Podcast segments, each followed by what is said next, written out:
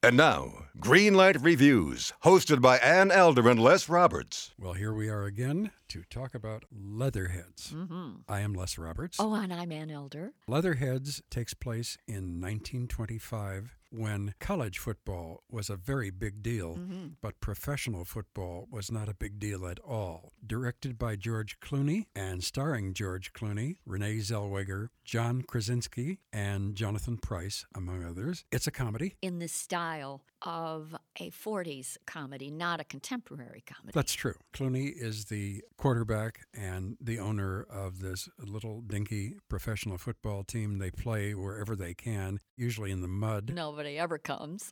and they are desperately looking for something to help their box office careers. yeah. Clooney, who plays Dodge Connolly, focuses on a running back playing at Princeton. Mm-hmm. And he is a very, very big deal. Everybody in the country knows him and is enthralled with him. This is John Krasinski playing Carter Rutherford. Great name. And of course, Carter Rutherford is also a war hero. So that made him even more attractive. a big deal war hero. So Clooney steals him away from Princeton and puts him on his own team.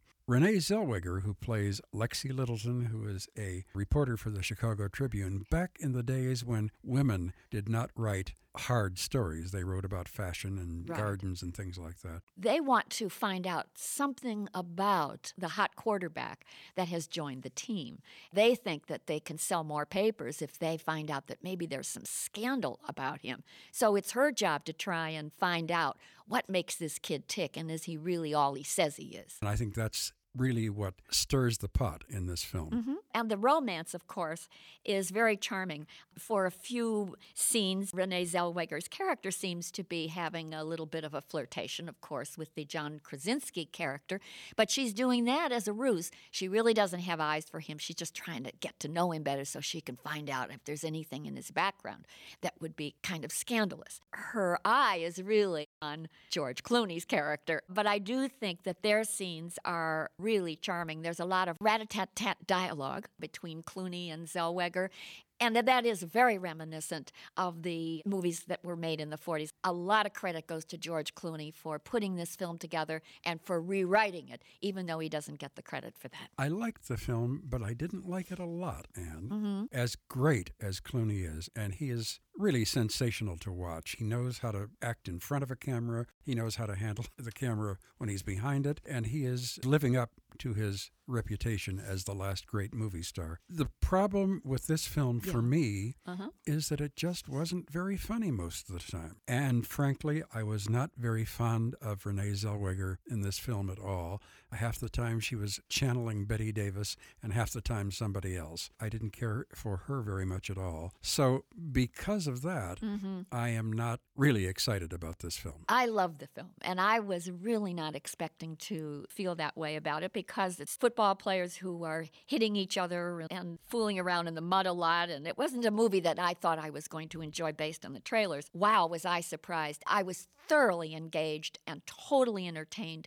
What I think is so great about the film, and you touched on it earlier, Les, is that the movie truly rests on George Clooney's very broad shoulders, and he really is the picture. Without him, Leatherheads would not be the successful film that it is. Clooney is a master of the close up. He knows exactly what to do, how to flirt. He knows how to engage the females in the audience, and he doesn't turn off the guys. Here's an actor who seemingly has no ego, and that comes across up on the screen. I've never seen anything like it, and I think he's better, frankly, than even Clark Gable and or Cary Grant because he can do any kind of a role. The only thing we haven't seen him do yet is a musical, and I don't put that past him either. I like the fact that there were a lot of plot lines in this movie. Leatherheads has some very clever slapstick scenes, zippy one liners on the train. I thought was very clever. The scene between Clooney and Zellweger ending up sharing a small space. And you know what, Les? This movie was as chaste as a Victorian Valentine. It's done in the style of the 40s when the censorship was very strong, and Clooney made sure that this movie adhered to that. The other thing that I liked about Clooney, he was able to poke fun at himself himself. Yes. The fact is that he is older than most of the football players. yes. And so people called him Grandpa. Right. And of course, he got very offended by it. But, you know, he was the director. He allowed that to be in. And there's a scene too, remember, when somebody asks him his age and he says, Oh, I'm 32. And then he catches the fact that he's caught in a lie and he goes, Well, all right, make it 39. And the person keeps gazing at him. And he says, Okay, I'm 45. Right. you know, how many actors would do that? Look, we both agree that not every movie has to be an Oscar winner. Not everyone has to be perfect or wise or important. Clooney does those kinds of movies as well. But for me, Leatherheads is like Ocean's 13 gridiron style, a classy production with a class act that goes to the top of the class. So for me, Leatherheads gets a solid green light. Well, I'm going to be the mean guy this week. Okay. I wished this was better. I wished it was funnier.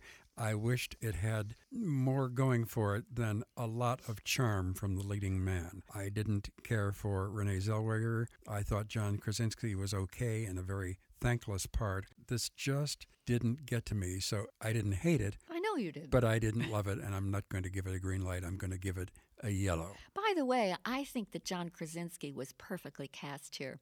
And again, that's to Clooney's credit. He really has a good eye for this. He took this kind of nebbishy guy from the television show The Office, and he really turns him into a very exciting leading man.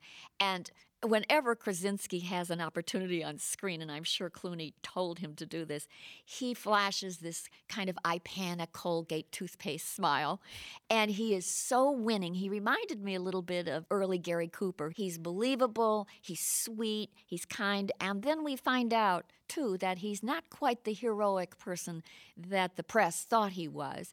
And I thought he handled that kind of character turn quite well. I love the casting of this picture. I'm with you about Renee Zellweger, not so fabulous in the first couple of scenes, but as the movie wore on, she wore on me quite a bit better. Okay, green light from Ann Elder for Leatherheads, yellow light from me, directed by George Clooney, starring George Clooney, Renee Zellweger, John Krasinski, Jonathan Pryce, Stephen Root, and Peter Gerety. Go see it, you'll enjoy it. Well, to me, Les, this movie scores a solid touchdown all the way through. Come on. I don't think it made the first down, but Aw. that's me. Until next time, I am Les Roberts, And I'm Ann Elder. and we're looking forward to seeing you having a great time at the movies.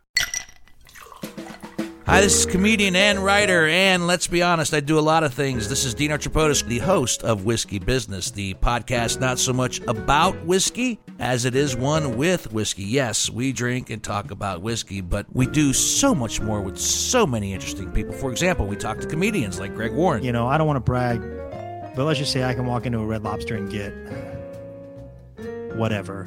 You know, I think the pause right there is probably more important than the word. Amazing athletes like boxing champion Buster Douglas. When a fighter's down and he's looking for his mouthpiece instead of trying to get up. That's when I knew it was over. Yeah, right? And yes, Bigfoot chasers. Do you believe in Bigfoot? And if so, does he really eat beef jerky? The Bigfoot thing is people have seen these, and, and I've seen a lot of compelling evidence about it. It's Whiskey Business with Dino Tripodis. Join us for what we call a good conversation with a good pour. You really can't ask for much more than that, can you, people? Check us out at whiskeybusinesspod.com, a proud member of the Evergreen Podcast Network.